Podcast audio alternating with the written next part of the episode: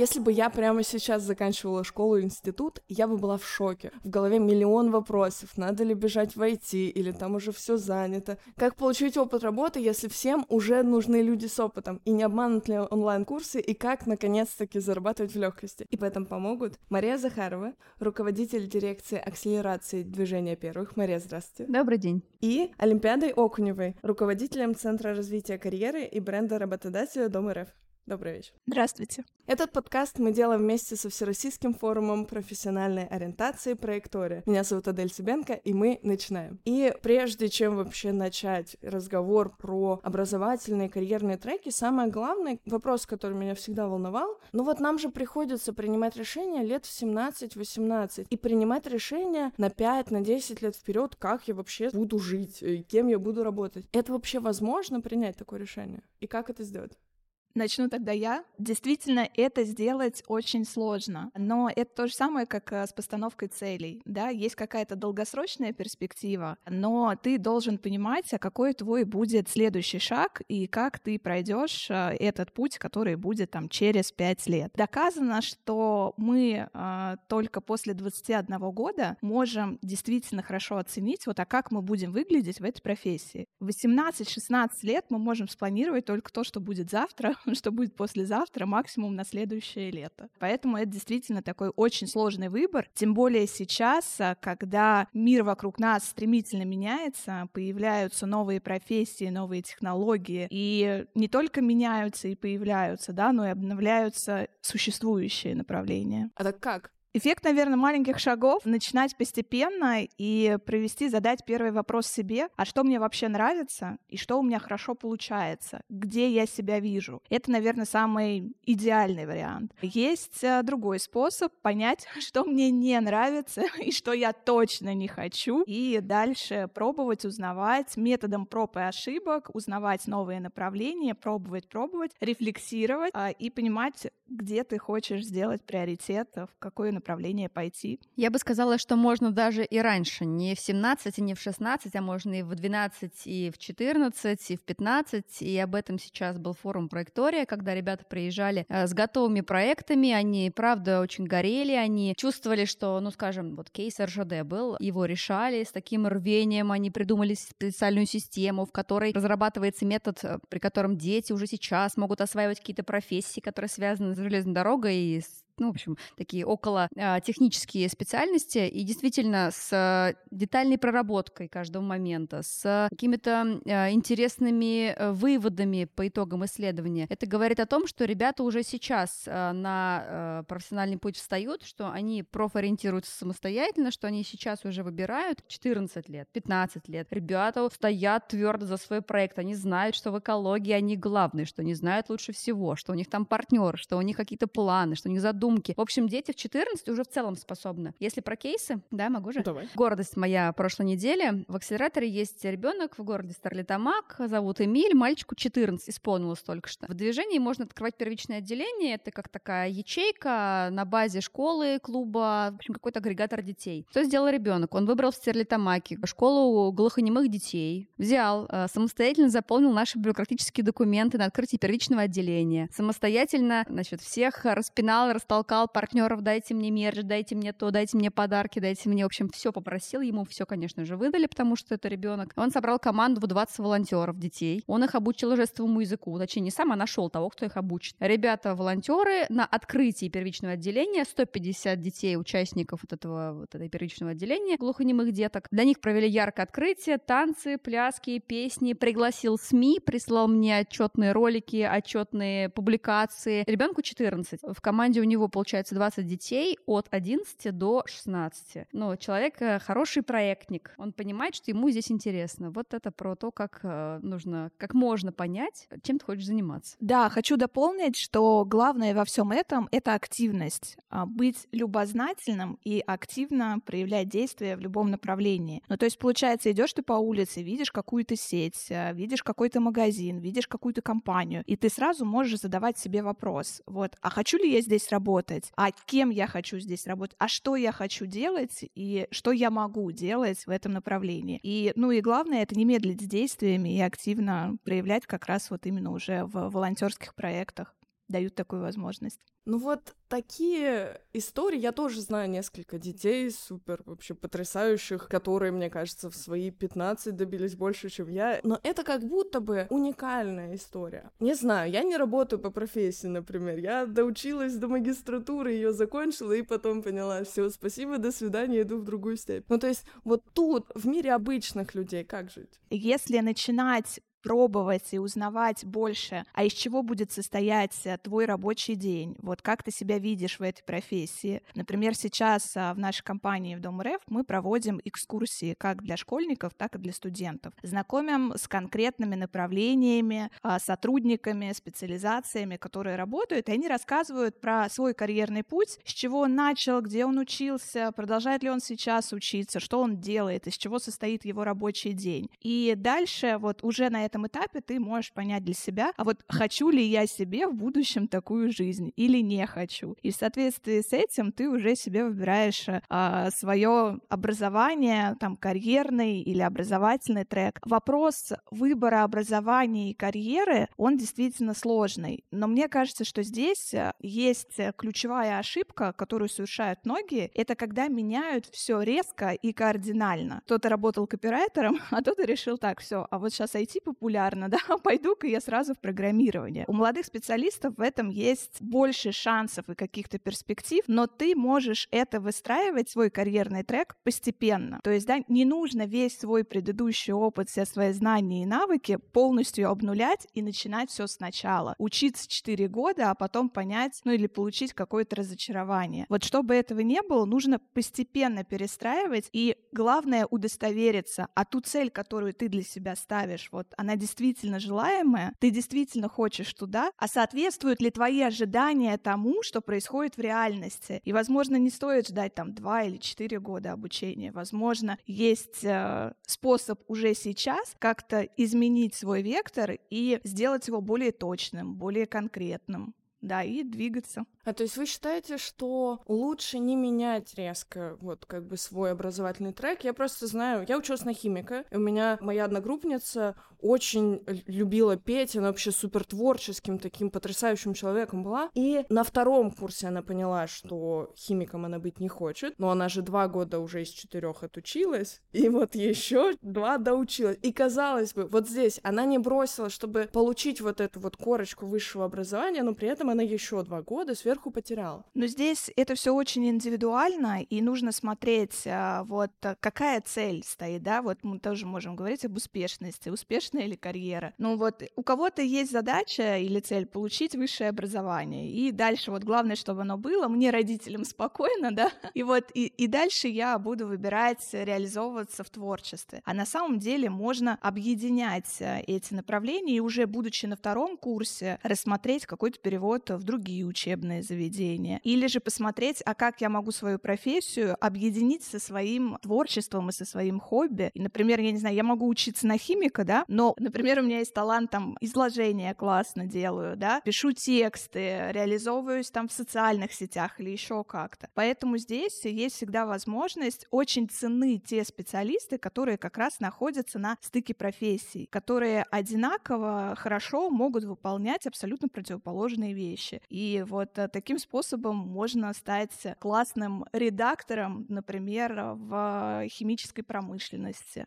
да, писать интересные статьи и раскрывать таким образом себя и с творческой стороны, но и образование тоже будет э, подкреплением к тому, чтобы писать э, интересные вещи. Я Олимпиаду поддержу, но я немножко с другой стороны это вижу. Вот сейчас на проектории у нас значит, прошла сессия для представителей бизнеса. Даже не столько бизнеса, сколько крупных производственных компаний. Все это было с подачи э, наших коллег из э, профильного министерства. Не знаю, можем мы их упоминать или нет, но, в общем-то, повестка такая, что сейчас очень много поступают в вузы неосознанно, выбирают профессию, два года отучились и ушли, а по факту они занимают что-то место. И, скорее всего, всего, этим ребятам было бы полезнее уйти куда-нибудь в колледж изначально, освоить какую-то прикладную профессию, столяр, маляр, я не знаю, какие еще у нас есть в колледже, ну, какие-то простые бытовые такие профессии, работать и быть счастливыми. Но мы пришли к выводу, посовещались с коллегами и поняли, что это не популярные профессии. Так вот, мы говорим про обычных детей, да, как вы сказали, то есть не тех самых выдающихся волшебных, которые уже знают, что хотят, а самых обычных. Так вот здесь э, мы в движении, да, и в акселераторе в том числе, и в трудовых сменах, как бы они не звучали в движении первых, способствуем тому, чтобы компании были более открытыми, чтобы они не боялись пускать детей на производство, хотя бы даже просто показать, хотя бы объяснить, показать, вот станок, он современный. Ткацкий станок — это не то, что ты думаешь, а агрегат прошлого поколения, к которому притронуться нельзя. Это современная машина, на которой а, удобно работать. Ты не испачкаешь руки, ты не, не обьешь мозоли. Это удобно, комфортно, престижно. Плюс это определенный результат. Условно, ты сел за ткацкий станок, посмотри, какая юбочка из-под этого станка вышла. Эту юбочку носит а, сейчас а, жена губернатора. Ну, то есть результат — результат. А, и мы про то, чтобы ребят профориентировать как можно раньше, лет с 12, и как раз вот проектория — это то самое место, на котором мы заявили о том, что и движение, и Министерство просвещения, и многие-многие наши коллеги из числа предприятий а, и компаний готовы в эту профориентацию практическую зайти, и ребятам уже с 12 лет помочь понять э, их, не их, потому что это как замуж вслепую выходить, да, ну я, наверное, выберу химика, буду химиком, да, но по факту я даже не знаю, чем занимается химик, как-то так. Вот мы затронули интересную тему по поводу того, нужна ли вообще корочка, ну вот да, мама, папа сказали, нужно высшее образование, вот мне так говорили, и казалось бы, а сейчас, ну и давно уже было куча вариантов, можно сходить на курсы, можно получить, сходить в колледж, можно получить вот высшее образование, и как будто бы уже высшее образование здесь не кажется таким привлекательным, потому что, ну, 4-5 лет тебе на это надо потратить, и при этом ты будешь изучать философию, историю России, русский язык и много-много всего. А вот оно вообще нужно сейчас, университетское образование?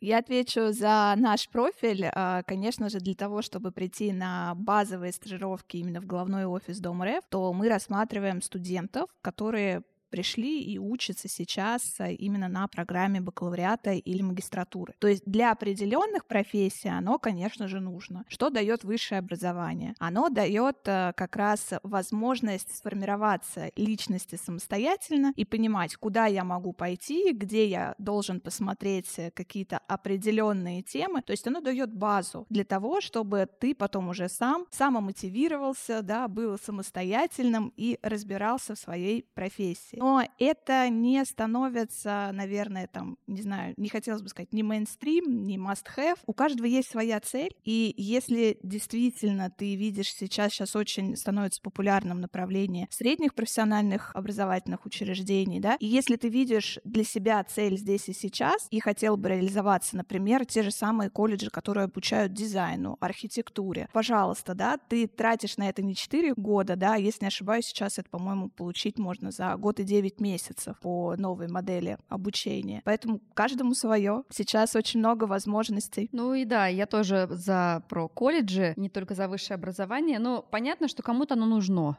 да, кто-то должен а, быть э, высокообразованным и учить философию, и знать пять видов истории России, как некоторые, а, но э, действительно не всем нужно. Мы поднимали как раз на проектории Лассесси, никак она мне из головы не выходит, поэтому я про нее. Но я просто не знала, что это проблема такого масштаба, поэтому для меня это было особенно удивительно. Звали коллег из разных отраслей, там было производство кресел для геймеров, там было производство судов, производство каких-то комплектующих для атомных подводных подводных лодок. В общем, много-много э, всяких представителей разных индустрий, и они все об одном говорят, что э, не хватает рук, э, при том, что в провинциальных городах висит баннерная реклама, на которой сказано «будь в тренде, будь э, первым, вот тебе зарплата в 100 тысяч при средней региональной зарплате в 30». Все равно в токарь человек, в токаре ребенок не пойдет то есть даже после девятого класса, это не престижно. Мои друзья не идут, и я тоже не пойду, потому что я хочу быть фрилансером. Что такое фрилансер, никто не понимает. Но в целом токарь-фрилансер тоже может быть. Поэтому, ну, условно, я поработала здесь, я не принадлежу какой-то конкретной компании, поработала здесь, поработал там. В целом можно как бы и это тоже э, осовременить. А, поэтому э, про университетское образование не всем оно нужно. Оно нужно только тем, кто осознанно его выбирает. А чтобы его осознанно выбрать, нужно очень много раз ногами обойти разные предприятия, мероприятие, поговорить с многими людьми, задать какие-то точечные вопросы, пусть глупые, пусть неосознанные. Ребята разные, а, у нас в движении, да, движении первых. Э, кто-то пока что робкие попытки совершает войти в какой-то проект и только-только знакомится, вопросы задает. Но мы во всех мероприятиях, и в проекторе, и в других мероприятиях, вот сейчас будут стажировки у нас с 24 по 30 сентября в высоте, стараемся приглашать людей с опытом, людей из разных индустрий, хотя бы просто поговорить. Более продвинутый уровень — это экскурсии на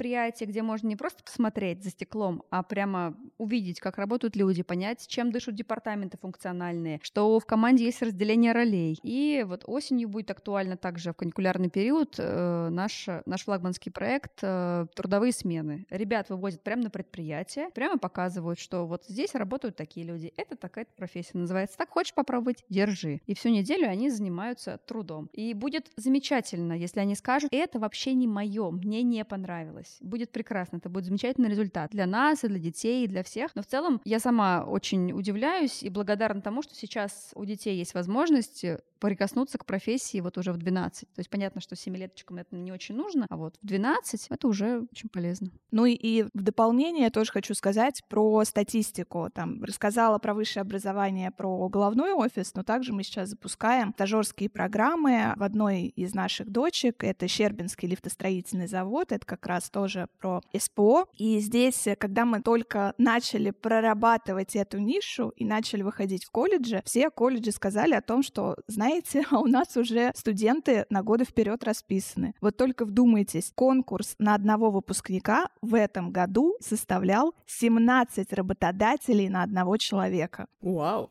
17 работодателей на одного человека. Вот представляете, какой выбор? И, и знаете, заходишь на HeadHunter, и там эту вакансию смотрели 130 человек прямо сейчас. Круто. А мы уже начали этого касаться, но давайте как-то попробуем э, резюмировать немножко, как вообще в целом составить свой образовательный трек, чтобы через несколько лет уже выйти специалистом, э, у которого, значит, 17 предложений на почте и все такое. Да, я здесь за практику. И, может быть, полезный совет для родителей или еще для кого-то, это как можно больше детям давать свободы. Просто э, мой опыт детский показывает, что для меня выбрали траекторию, ты ходишь в музыкальную школу, будь любезна, 7 лет, чтобы принесла диплом. Любишь ты, не любишь, ненавидишь ты, плачешь ты, хочешь ты чем-то другим заниматься, ничего страшного, есть э, планочка, вот, пожалуйста, достигнешь, дальше будь э, свободна. Вот, здесь, наверное, про разнообразие в целом. Можно пробовать себя в разных отраслях. Понятно, что а, чем больше пробуешь, тем больше выбор, тем больше дилемма, а мне и тут нравится, и тут нравится, но действительно а, нужно сначала попробовать сделать выборку для себя. Здесь понравилось, здесь и здесь, а потом уже провести сравнительный анализ, да, по такому более ментальному, устному э, методу а, оценить, где больше нравится, где комфортнее, где какие-то преимущества финансового характера или, может быть, престиж или еще что-то. Но, в общем-то, пробовать, пробовать и еще раз пробовать. А вы сами работаете по профессии? У меня такая профессия специфическая. Я бы не сказала, что она меня привязывает к какому-то конкретному профилю, но я дипломатический консульский работник по трем образованиям. Но работаю все равно в такой сфере, которая требует и дипломатических подходов, и знания разнообразных концепций, и общения с людьми, и доказательной базы, и аналитики. Поэтому не могу сказать, по профессии я работаю или нет, но думаю, что скорее да, чем нет. Да, работаю. Первое образование я еще тогда заканчивала специалитет, а, вот это экономическое, и оно мне помогает больше разбираться в сфере и в компании, в которой я сейчас работаю. А второе, оно было выбрано как раз более осознанно, это магистратура, организационная психология, когда я уже работала в сфере HR, понимала, что я хочу помогать молодым специалистам и, в принципе, людям находить себя для того, чтобы вот э, в 30 лет резко не менять и думать, или наоборот, чтобы в 30 лет не задавать себе вопросы о том, а кем же я буду, когда вырасту, и такие случаи тоже есть. Вот, а, поэтому здесь э, второе было более такое и оно как раз э, более эффективное и раскрывающее, и в дополнение именно с работой приносит э, больше результатов и интереса. А как вообще проходят собеседования? Ну, надо полагать, что ну, не хватит просто вот оценок с диплома. На что вообще смотрят HR и как действительно попасть в классную компанию? Скажу банальное. горящие глаза. И все задают этот вопрос, а как же понять а, эти горящие глаза? Ну, во-первых, любопытство, мотивация и обучаемость. Насколько она у тебя быстрая, да. А, понятно, что сложно оценить какую-то профессиональную подготовку, но в основном это вопросы, направленные на то, насколько осознанный твой выбор. Почему ты выбрал это направление образования и почему ты сейчас пришел к нам на собеседование. Вот хочется работать э, с вовлеченными ребятами, которые горят своей идеей, и до этого говорят, там, я реализовывал там такой-то стартап, или я участвовал там в таком-то проекте, столкнулся с вашей компанией, мне показалось интересным, пусть у меня нет опыта именно в этом направлении, но я теоретически понимаю, как это строится, и мне очень бы хотелось бы реализовать себя с вашей командой. Там, или я разделяю ваши ценности и направления, я знаю, чем вы занимаетесь, а это уже значит, что он зашел на сайт, он его нашел, посмотрел, чем мы занимаемся и разделяет это. То есть человек уже что-то сделал, а не просто вот э, пришел и, и я не знаю, да, ну возьмите меня куда-нибудь. Вот, вот эти кейсы, они безнадежные, потому что ты, не, ты бы рад помочь, да, но ты не знаешь чем. Я вообще как бы из, из бизнес-среды, я лично. Соответственно, я не проходила вот этот вот этап, когда меня отбирали. Отбирала обычно я, но отбирала тех, кто просто с горящими глазами, а потом их дообучала. Соответственно, просто инициативность, просто определенная насмотренность и незашоренность — это тот самый фактор, который э, благоприятствует э, тому, что кандидат подходит. То есть дообучить человека можно всегда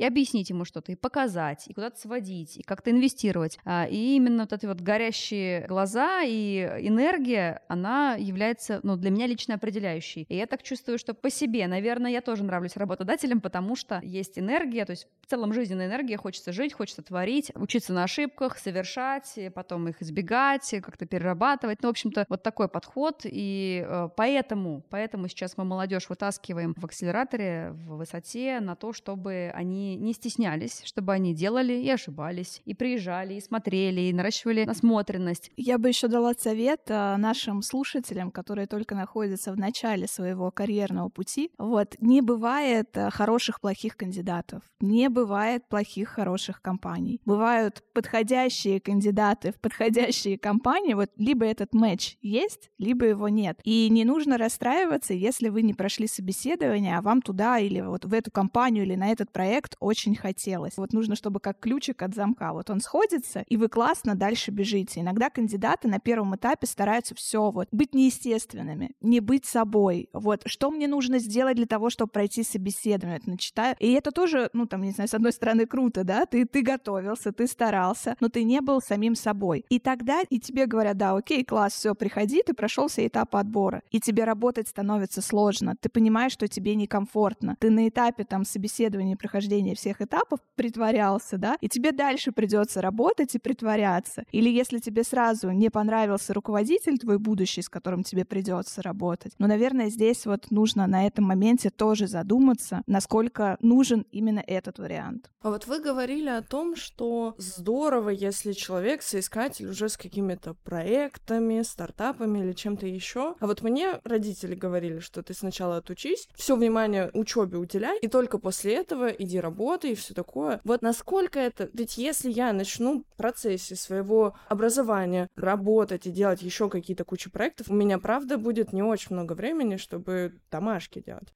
Вот как здесь баланс выстраивать? Или все-таки надо сначала обучиться и все хорошо понять в своей теме, и только после этого начинать работать? Заморачиваться на тему сделанного домашнего задания не стоит, и уделять колоссальное время только домашним заданиям это не очень продуктивно. Есть э, такая мудрость человеческая, условно основанная на прочтенных томах книг, а есть бытовая мудрость. Так вот, бытовая мудрость, она более, как показала практика, важная, чем э, та мудрость, которую мы набираем из книг, хотя не отрицаю важности. Поэтому Поэтому стоит уделять время и учебе, и э, работе, практикам, стажировкам, участию в олимпиадах, в программах и так далее. А как не прогадать с выбором профессии? Вот действительно, кажется, сейчас в эпоху нейросетей уже нет смысла учиться на копирайтера, потому что совсем скоро, буквально очень быстро, эту профессию заменят. И сейчас какие-то новые, но вроде бы всегда нужны экономисты или нет. Вот как здесь не прогадать с тем, чтобы все еще оставаться на какой-то вот волне популярных и востребованных профессий? Для того, чтобы профессия исчезла, должно пройти очень много времени, действительно. Вот сейчас, если вспомнить, какие профессии исчезли. А, трубочист.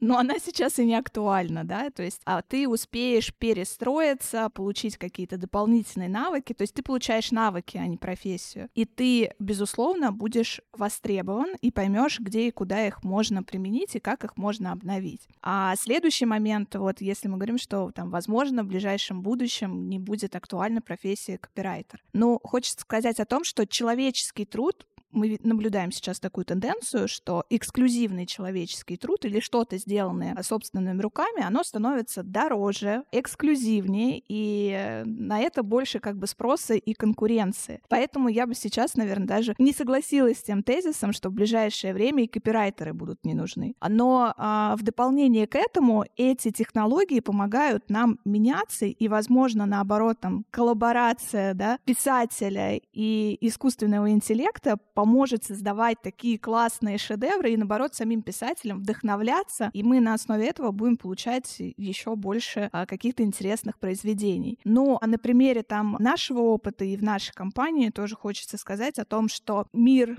сфера, да, как мы уже говорили сегодня неоднократно, меняется, и при очередной трансформации нашей компании нам потребовались специалисты, которые хорошо бы одинаково разбирались и в строительной сфере, и в банковской сфере. То есть изначально это нужны специалисты, да, студенты, которые обучились либо по направлению там финансовый кредит, а с другой стороны нужны специалисты, которые полностью отучились 5 лет там на специалитете строителя. И ребята нужны здесь и сейчас. Если ты пойдешь последовательно учиться, то ты потратишь на это 10 лет. Мы на базе нашей компании объединили специалистов, а, которые уже имели опыт работы и там, и там, и на основе этого создали уникальную программу за 6 месяцев, которая, например, финансистов обучала строительной экспертизе и а, направлению, как раз, которое связано с этой деятельностью. Строителей, которые мы набирали на программу, мы, наоборот, обучали финансовым основам, кредитной аналитики, как пройти кредитный комитет и прочие вещи. И на выходе получался один универсальный специалист. Ну вот это, кстати, очень интересно. Я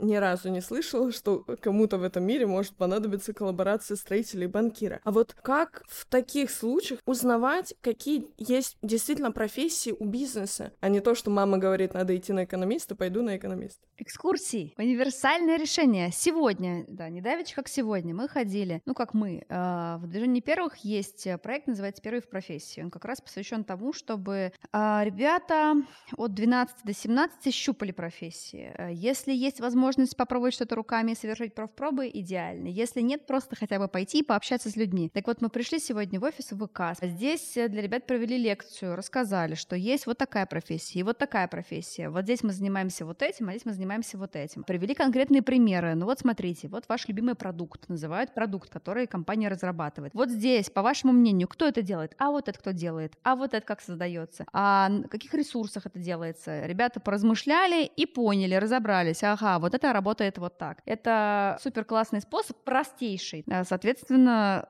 разобраться уже можно через просто хотя бы общение. Люди э, и люди делают всегда все. Э, они деньги зарабатывают, они дома строят, и то есть все делают люди. Соответственно, коммуникация это наше все.